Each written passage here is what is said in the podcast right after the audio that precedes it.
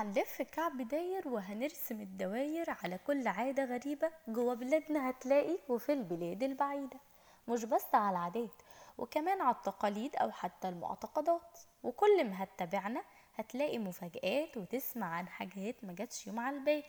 ما هو برنامجنا يا خال اسمه لفة كعب.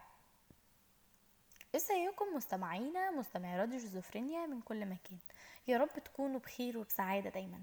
معاكم النهاردة أمل الغزولي وحلقة جديدة من برنامجنا لفة كعب وهنلف لفتنا النهاردة في أكتر مكان جميل وأكتر الدول آه، قدسية في العالم كله.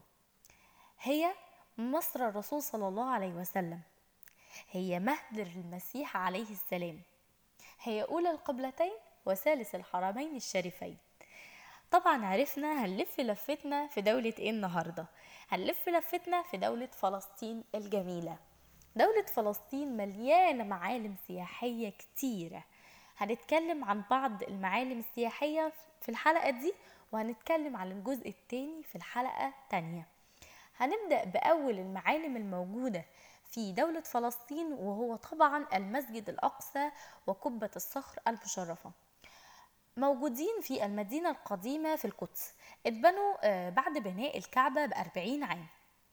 ودول بيعتبروا من أكتر الأماكن الدينية قدسية وذكر المسجد الأقصى في القرآن الكريم وبالأخص وكانت في سورة الإسراء.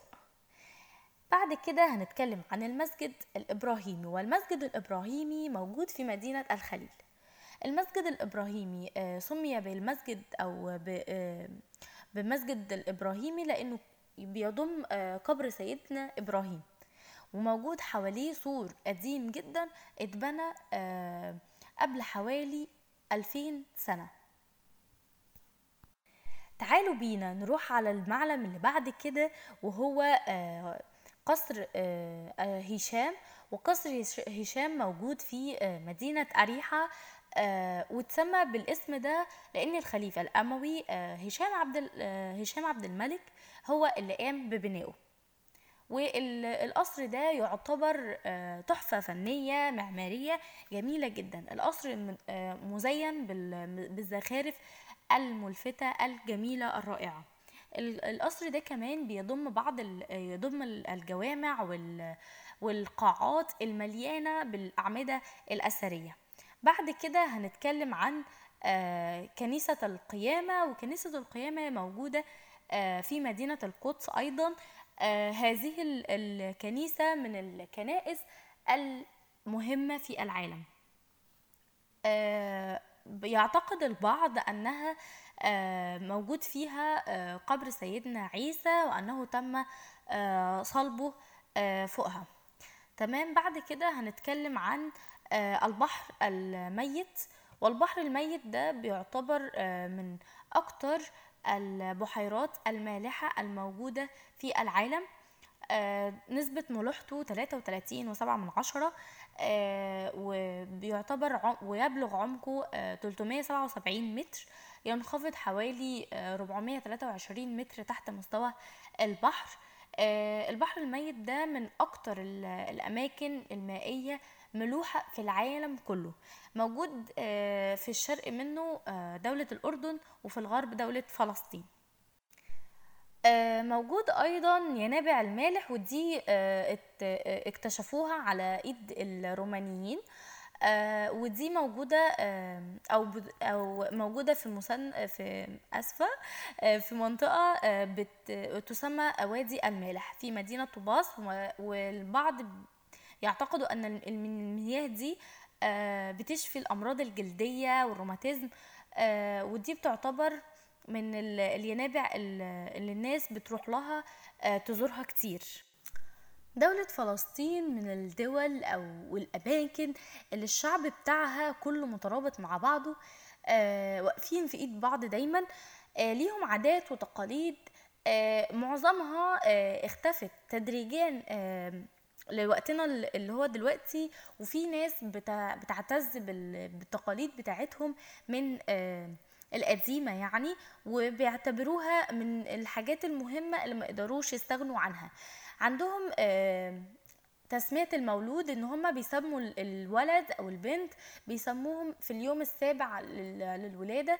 آه كمان عندهم إن إن الولد آم، لما بيولدوا ولد بيبقى عندهم كأنه عيد يعني آه، بتقام ال- ال- الأفراح وموائد وكمان بيعملوا عقيقة آه، كمان يعني للولد أو البنت. ولكن في ال- الولد بيبقى ال- الفرحة كبيرة جدا آه، بيعتزوا ب- بولادة الأولاد آه، لو في ولد بيذبحوا مثلا آه، يعني ذبيحة ذبيحتين لو بنت بيذبحوا ذبيحة واحدة وهكذا.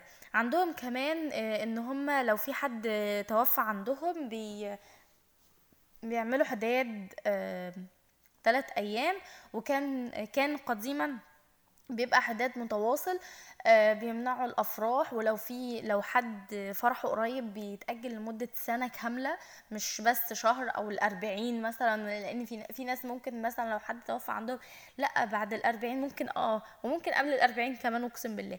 بس عادي يعني هما آم، ال- وقتنا دلوقتي في بدأوا إن هما يقلل آه، المدة آه، بدأوا إن هما إيه تبقى المدة قليلة شوية. آه كمان لو في حد تعبان بيعملوا خرزة زرقاء لو لو الموضوع منفعش و- وفضل الشخص ده تعبان بي بيصبوا ال- الرصاص. آه وكمان في اسمها زي طاسة الخضة عندنا آه بيقولوا بيقولوا طاسة الخضة.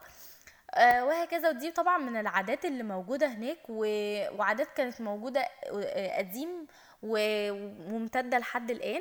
وفي بعض العادات كانت قديمة و- وتوقفت زي إن إن الميت كانوا الناس اللي حوالين ال- العيلة أو حوالين ال- المكان اللي متوفي فيه ال- الشخص آه، بيعملوا حداد. يعني ممنوع ال- الأفراح الناس مت... ال- البنات أو الستات مش بتتزين ال- الرجالة مش بتتطيب وهكذا. ولكن آه، اقتصر الموضوع الفترة ال- وقتنا الحاضر يعني آه، على العائلة فقط.